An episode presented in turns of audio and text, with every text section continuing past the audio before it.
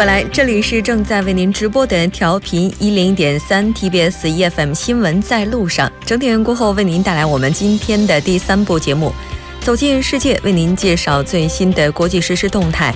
新闻放大镜板块将从一部电视剧《人民的名义》来看中国反腐。我们和邀请到的嘉宾王哲以及另外一位嘉宾跟大家一起来讨论相关的问题。那这位呢是来自中央日报中国研究所的咸鱼景轩研究员。那同时也欢迎您的参与，您可以发送短信到井号幺零幺三，提醒您每条短信通信商会收取您五十韩元的通信费用。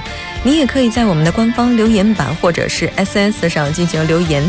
为您介绍一下节目的收听方式，您可以打开收音机调频一零点三，也可以登录三 w 点 tbs 点 c o 点 kr，点击 EFM 进行收听。那当然，您也可以在 YouTube 上搜索 TBS EFM 收听 Live Streaming。那稍后为您带来我们今天的走进世界，稍后是广告时间。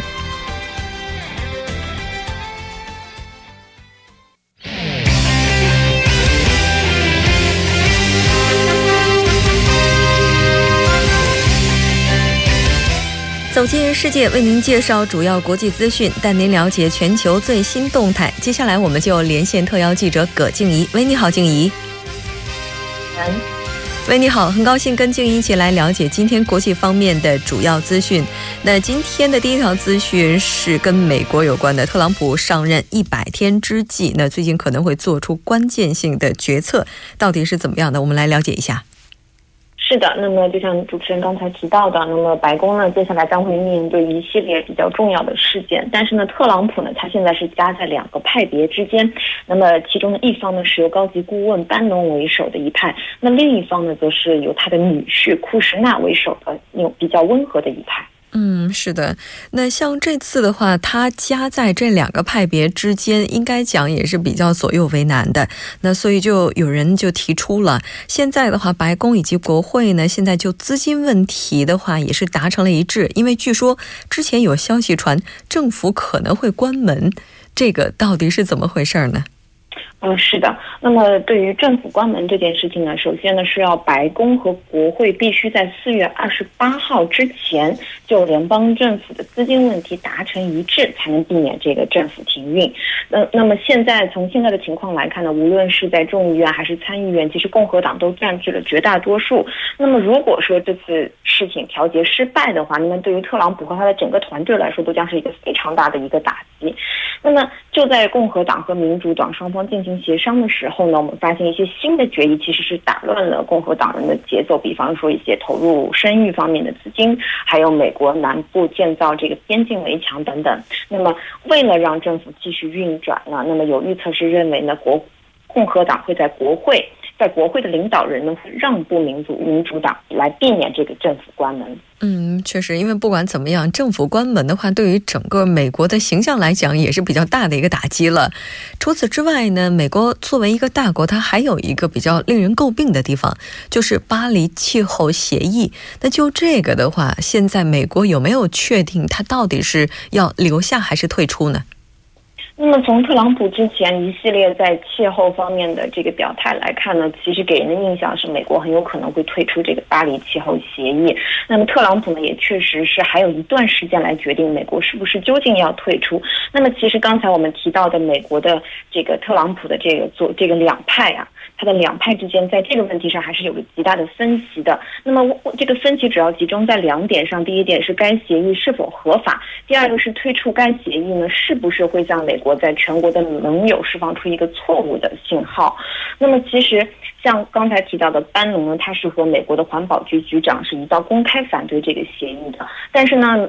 特朗普的女婿库什纳还有他的妻子伊万卡呢，却是认为这个美国是不能够退出这个协议，而且呢，这个国务卿呢也是认为这个退出协议呢会使美国的信誉受受损。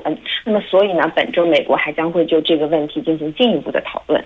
嗯，是的。作为一个大国的话，如果从国际责任的角度来讲的话，也许更多的国家会站在支持的立场了，应该是支持他留在这个协议当中。那刚才也提到了，说现在是特朗普他马上就要上任一百天的纪念日了，再过十天，那这个时候他就是有没有一些什么样的举动来庆祝，或者是作为一种象征性的政策，或者是有没有一些什么样的举动呢？呃，那么对于其实对于历任美国总统来说呢，百上上这个上任百日都是一个非常有象征性的纪念意义，而且呢，他在百日之间做出的这些种种种一些的成果呢，都会让都是都是会让民众来作为他的一个政绩来当做评价的。但是很显然，目前呢，白宫官员呢也是在急着要为特朗普。这个上任百日呢，添加一些政绩，但是目前呢，特朗普自己本人是表示说，他上任百日最大的成功可能是任命任命这个尼尔·戈萨奇作为最高法院的法官。那他本人认为这是件非常不容易的事情。那么可见呢，其实到目前为止，可能对于特朗普政府来说，还没有一些非常明显的政绩。嗯，都说新官上任三把火，至少特朗普这三把火目前烧的还是比较的风风火火，但同样也比较艰难的。那我们再来看一下下一条消息。那我们在要闻当中也介绍了，美国首相可能会宣布提前进入大选，到底怎么回事？啊，是的。那么英国首相特蕾莎梅呢，是之前发布了一个临时声明，表示呢，他会被迫选择在六月八日提前大选，而且呢，他会在十九号，也就是今天向议会提出这一动议。嗯，这个原因的话，应该还是和脱欧有关吧？是的，那么特蕾莎梅是表示呢，在脱这个脱欧公投以后呢，英国是需要一个更为稳定和强有力的领导。但是呢，目前的情况来看呢，议会它并没有能够保持团结，还存在着一个分裂。那么他认为，如果说这种情况持续的话，可能会导致英国脱欧谈判受到阻碍。嗯，那像他目前提出的这个动议案，这个动议案的话，可能还需要经过一些过程、一些程序。这个程序是什么呢？是的，那么这个动议呢是需要英国下议院三分之二的议员来通过。那么这个一旦这个动议通过呢，大选的时间就会大大提前。那么其实我们也知道，特蕾莎梅她在之前曾曾经表示，如果她和欧美谈欧盟谈判后的方案如果没有能够得到国会议员支持的话，她可能会通过提前举行大选的方式，把这个谈判的方案呢让由这个英国选民来决定。嗯。像这条消息，我觉得出来之后，可能最直接受到影响的还是金融市场吧。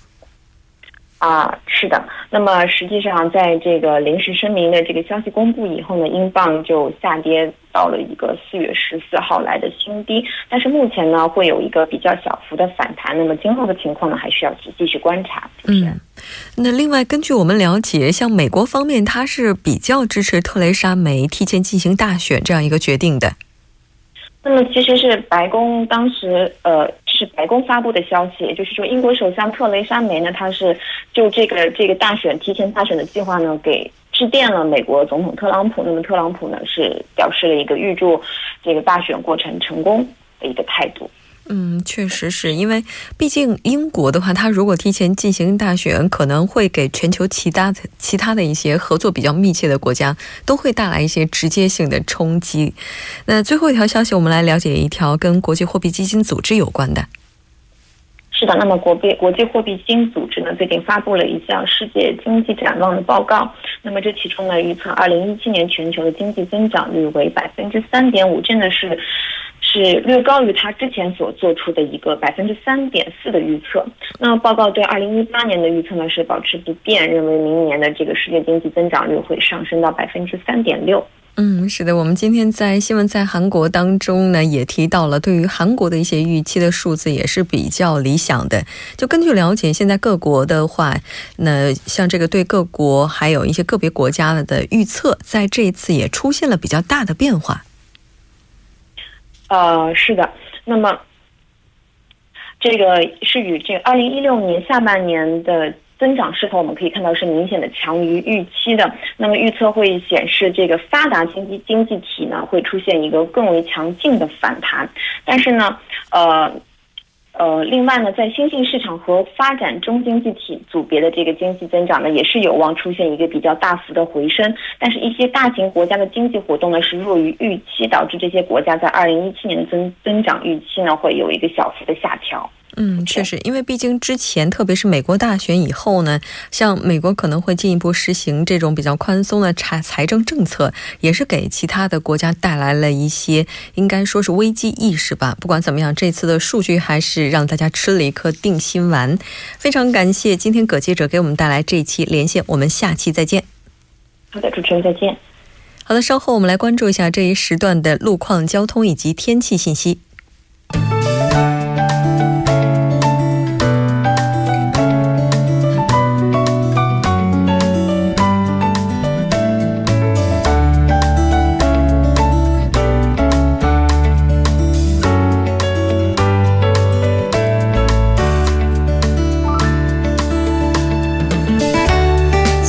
晚上七点十二分，这里是由影月为大家带来最新的首尔市交通及天气情况。我们还是继续关注下目前路面的一些突发事故。那刚那在刚才我们播报的，在中部高速公路河南方向昆池岩交叉口到京畿光州分岔路区间呢，因交通事故而封道的一车道，目前交通恢复正常。我们继续关注下高速情况。那在内部循环高速公路圣水 GC 方向，成山交叉路、延禧交叉路、宏济交叉。路红恩交叉路以及红志门隧道等路段目前车多，以平均时速十五千米每小时的速度缓慢前行。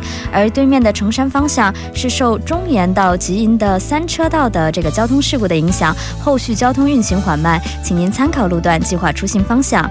我们继续看一下江边。江边北路高速日山方向是从南至 IC 到嘉阳大桥北侧、杨花大桥北侧到成山大桥北侧、西江大桥北侧到杨花大桥北侧、马浦大桥北侧到西江大桥北侧、铜雀大桥北侧到汉江大桥北侧、盘浦大桥北侧到铜雀大桥北侧等路段，目前车多，运行缓慢，是以平均时速二十千米每小时的速度缓慢前行。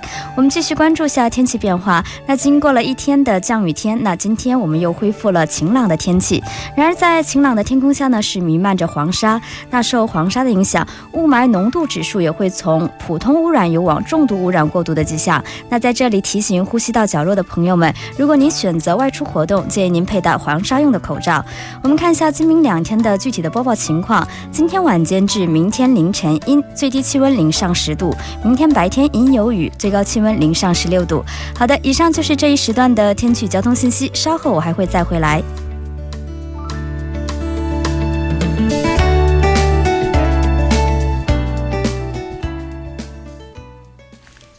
好的，多角度、全方位、深入为您剖析韩中两国时事热点焦点，为您带来不一样的听觉盛宴。今天我们要聊的话题呢，是从一部电视剧《人民的名义》来看中国反腐。当然，如果您对我们今天的话题有什么样的想法，也欢迎您参与进来。您可以发送短信到井号幺零幺三，提醒您每条短信通信商会收取您五十韩元的通信费用。另外，您也可以在 YouTube 上搜索 TBS EFM Live Streaming，点击对话窗。参与进来。那今天我们请到的嘉宾呢，两位都是来自中央日报社中国研究所的，一位是王哲，我们的老朋友；另外一位呢是咸鱼景轩。首先还是请两位嘉宾来跟听众朋友们打声招呼吧。两位好。主持人好，听众朋友们，大家好。嗯，哎，咸鱼景轩这名字，刚才我差一点点读错啊，我是复姓，对吧？咸鱼，对，刚才我看到这个复姓的时候，我当时一愣，我在想，于景轩不对呀，前面这个鲜明明鲜鱼景哦，这明明不是错别字，所以肯定得读完，所以还好我读完了。其实说复姓在中国也挺少见的啊，没错，所以这个在韩国我觉得应该是更稀少的熊猫姓。嗯，我在北京留学了呃五。年我碰了第一一个复姓的，对对复姓的一个中国女孩，哇！当时有没有两个人直接义结金兰，拜干姐妹？那今天我们要跟两位聊聊聊的这个话题，也是最近可能很多人都在追。而且 S S 上我也看到大家各种追剧的一些心得啊什么的，但是咱们追这部剧本身并不是目的哈。我们今天要是就是一边追着这部剧，一边来聊一聊反腐，就是《人民的名义》这部剧哈。我们都说现在这良心剧是比较少了，那而且能够让祖孙三代同时追的剧，这也应该是很多年来的第一部，应该是第一部了，差不多。那其实很多人都说看完这部剧就觉得中国这反腐哈。哈，真的是够力度，好像要迎来反腐的春天。而且呢，这也是目前中国反腐的一个现状。所以咱们今天就来聊一聊中国反腐的情况。哎，两位应该都追这部剧了吧？至少我一直在追。没错，其实我觉得这个几乎作为中国人的话，不得不追的一部剧，因为天天你就会看你的 SNS 上全是这部剧的案例。但说实话，其实这部剧的名字刚听到时候，我觉得好老土，就一听就有一股五星红旗迎风飘扬的那种感觉。对，所以刚开始其实没打算，没有打算看。嗯，但是后来发现不看这部剧的话，跟人简直没法对话啊。对，所 以对，所以特别是有一段时间那个什么达康书记表情包之类的不断的出现，所以为了能够跟朋友更好的对话，我就看了一下，结果一看上瘾了。对，而且这部剧特别容易上瘾，特别他在第一集的时候就直接一墙壁全都是钱的那个小官大贪那个，而且这还是有真实的这个典型的一个题材来做出来的，对吧？是，哎，我不知道景轩您看了吗？我没有看啊，没看这部剧哈，但是了解就知道这部剧，对对对对，你看都已经火到韩国了。对啊，没错，我觉得这很快在韩国也要烧起这把火来了。是的，其实这部剧并不是第一部在中国播出的反腐题材电视剧。但这部剧为什么就这么火？我觉得很多人可能都会有这个疑问。对，没错。其实这部剧你要说火的话，刚刚我还查了一个资料哈，它收视率据说昨天那一集的话，收视率破五。这个你要知道，在中国电视剧一般收视率在一以上的就很不容易了，在二的话就算是人气剧了。收视率破五的话，那完全就是一部超火的人气。据说马上就要追平那个什么，当时有一个叫《武媚娘传奇》，这是二零一五年的剧王，马上要追平它了。那么这样之所以这样火，其实我觉得这个跟这反腐题材有关，但是跟其他也有关系。但是之前我们先来看一下反腐有哪些经典的电视剧哈。这部剧的作家就是他的那个小说的作家叫周梅森。哦，这这个人编剧对这个人真的写这个政治类的这种就是题材的小说写的非常好。其实这并不是他第一部了，他之前已经有三部小说改编成了反腐电视剧，分别是《国家公诉》，呃，然后还有《贪官背后的女人》，还有这个《绝对权力》这样的。所以这几部都是改一部火一部。所以其实这部《人民的名义》改完之后火，也应该是呃这个不出这个意料之外的。是，哎，但是就在这部剧播之前，大家都不怀疑他能。火，大家都在怀疑的是能不能播。对，没错，因为这个其实大家看一下的话，力度还是挺大的哈。嗯。包括它以这个尺度也是，但我们说的是政治方面尺度也有很大的这个。但其实我觉得，我当时一直觉得就能播，为什么呢？今年年初有另一部电影也上映了，我不知道你看没看，叫《我不是潘金莲》。啊，内部没看，但内部其实你可以看一下，它也是讲了上访这个事情，其实尺度也是很大，但是那个呢也播了，所以我觉得《人民的名义》刚开始应该也毫无悬念，应该会播。哦，因为据说就在这部剧播之前的话，中国大概是有十多年的时间，像反腐类的剧是没有上过的，所以它也应该是就是结束了在电视剧这十几年当中没有反腐剧的这样的一个荒哈。对，其实之前那几部电视剧都是二零零几年的时候播的，所以是没错。你像它一直受限制，这个原因我们可以从哪儿去找呢？其实原因的话，我觉得就好几个吧。很最最先来说的这个投资回报问题、收视率，其实你就光听这个《人民的名义》这一个的话，我首先我是不想看的。嗯，就说这个题材本身，说实话是非常有一点这死板或者有一点老套的这种感觉。首先，可能这方面就会影响到收视率，影响到收视率呢，它就会影响到这投资回报。嗯，这是第一个方面。另外，第二个方面呢？呃，比较敏感，嗯，不容易过审。我们都知道，中国这个广电总局的审查还是有很多的，所以说有可能你的这个题材触动的东西过于大了，嗯，他可能想过审是并不容易。第三个，我觉得也是赶潮流吧。其实我觉得这几年大家应该有体会，中国的这电视剧是一波一波、一潮一潮的。一会儿清宫戏，这是老早以前了，咱俩那个小时候，那个清宫戏比较流行，然后一会儿突然就穿越了。嗯，对不对？穿越剧。然后最近前去年的话好像各种武侠剧，什么三仙侠，仙侠对。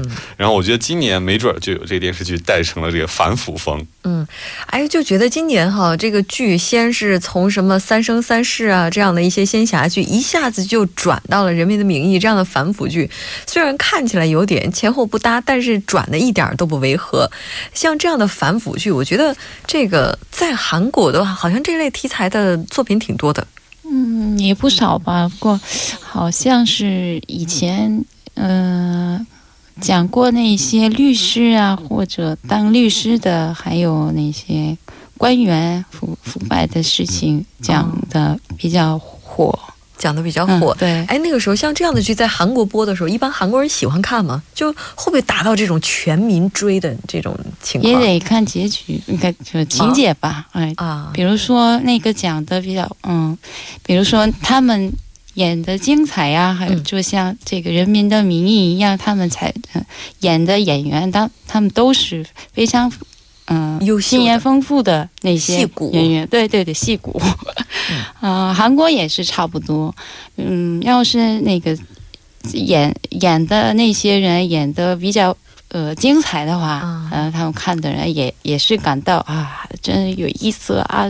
这就来劲儿啊！就这样。说到这儿，我觉得真的这个电视剧里真的好多我们熟悉的面孔，而且他们这次的演技都发挥的超好，特别是那达康书记，好像是。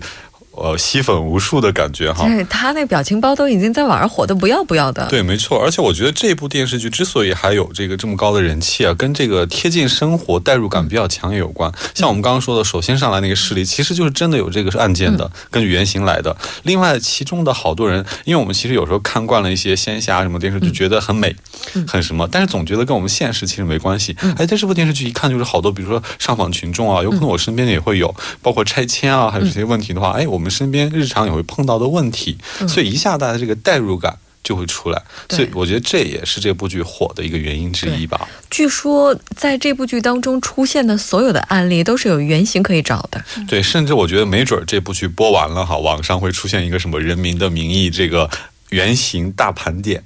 就是哪个对哪个案例是哪个什么出来的？哦，哎，但是对这部剧的话，有各种各样的解读。就有一种解读呢，就是说打老虎拍苍蝇，可能他这个反腐的话，在这部剧当中就体现出来这个比较核心的东西了。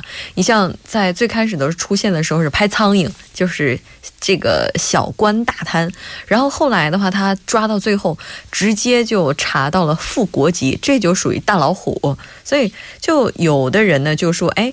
这个我们可以这么解读，他是老虎苍蝇一起打的这种一种解析方式。但是哈，像外媒也有人说，这个就是因为这部剧也好，或者是因为中国国内的这个反腐也好，质疑现在习近平主席反腐的动机还有目的，认为这是一幕党内的权力斗争。哎，不知道景轩您是怎么看待的？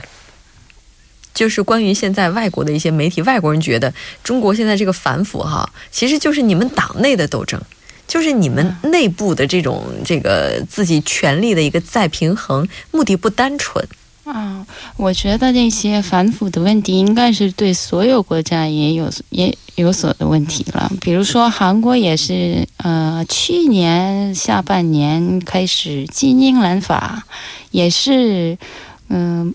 目的为就呃反腐的啊呃，我觉得习近平主席的那些打虎拍蝇嗯。嗯反腐呃成绩，我觉得挺挺好，对对，挺不错的，已经成，因为我看过那些成绩的成绩单，就是呃怎么零二零幺六年习近平的那些。嗯，反腐成绩怎么样？我我看过了一部一个新闻，嗯，说全国公立案三十六万件，还有处分三十三点七万人。哇，这么多！对。哎，其实说到这儿，让我想起电视。哎呀，我要剧透了哈，先先给大家道个歉哈。就说到这里，我想起其中一个桥段哈，就是里边有一个香港记者，他会他会说说，呃，这个其实我们也觉得这个中国啊，刚开始就是喊一喊啦，就是一会儿就会结束了，一很快就会过去了，但是也没想到会持续这么久。对，其实我觉得这个也说明了这次反腐的力度，并不像我们很多地方猜测的，哎，可能把自己一己就剪除完就好了。嗯，但是我们知道习主席到现在其实已经多少年。这已经五六年，快六五六年了嘛，这一直没有间断。如果说减除一级的话，哪来的这么多一级，对不对？嗯，而且我不知道两位有没有这种印象，就觉得好像从习主席上台之后，每年都有很多大老虎下台。对，这大老虎下台，其实我今天来之前还刚刚看了一个新闻哈，在昨天又有三个老虎下台。这三次对这老虎其实挺难下来的，因为在追这部剧的时候，其实我们可能会对中国的整个政治体系啊什么的没有一个特别明确的概念。但是呢，这次在追剧的同时，很多人把中国的政治体系捋了一遍。就比如说正国级的干部，可能就是韩国所谓的一级公务员；副国级的就是二级公务员，然后再往下这个部级的，然后正部级、副部级，然后局级、厅级等等，这样往下排。到了这个副国级的话，就相当于国家二级公务员，他是要比部长，就是比部长还要高的一个级别。没错，就是这个老虎已经打到了这个级别了。对，而且其实这样说吧，你说苍蝇的话，我拿个苍蝇拍就能拍死；但老虎的话，它有牙有爪子，这个其实很难抓的。特别是它手下有很多这个资源，包括一些什么，像如果它有这个公安或者方面的这些权利的话，它可以借用这些东西去阻挠你的一些调查。我觉得在这部剧当中的话，大家就能够看到。当大老虎它腐败的时候，就可能会出现这种官官相护。它从上开始腐的时候，下面就会自动的有人为它打掩护。你在这个时后想要去反腐败，其实面对的困难是重重的。有的时候也会在想，在现实生活当中的反腐败，真的就像剧中那么艰难吗？真的，其实现实生活中，我觉得没准更艰难，因为剧中好东西还是挺理想化的哈。你要是现实生活中，没准比这还难。因为在剧中的话，像这个反贪局的局长，就直接被人策划一场车祸，就给撞成了植物人。在剧中的话，他是醒过来了，但是在现实生活当中，如果真的被人以这种形式而暗害的话，他能不能醒过来，这完全是两码事儿。没错，而且我觉得现实生活中可能比这个更严重的一些手段都会有哈。哎哎。有没有一些中国反腐败的数据呢？数据当然有啊，像我们刚刚景轩已经提到了，这个立案三十六万件，处分了三十三点七万人呢，这其实一个很大的数字了，很不容易。去年的啊，去年的，也就是说今年这数字的话还没有出来。但有的时候看到这些数字的时候，也在想，这数字能少一点也挺好，代表更多的人是在自己的岗位上干着自己的事情，而不是在贪腐，是吧？那稍后我们来休息一下，休息过后继续跟今天的嘉宾来讨论我们的反腐问题。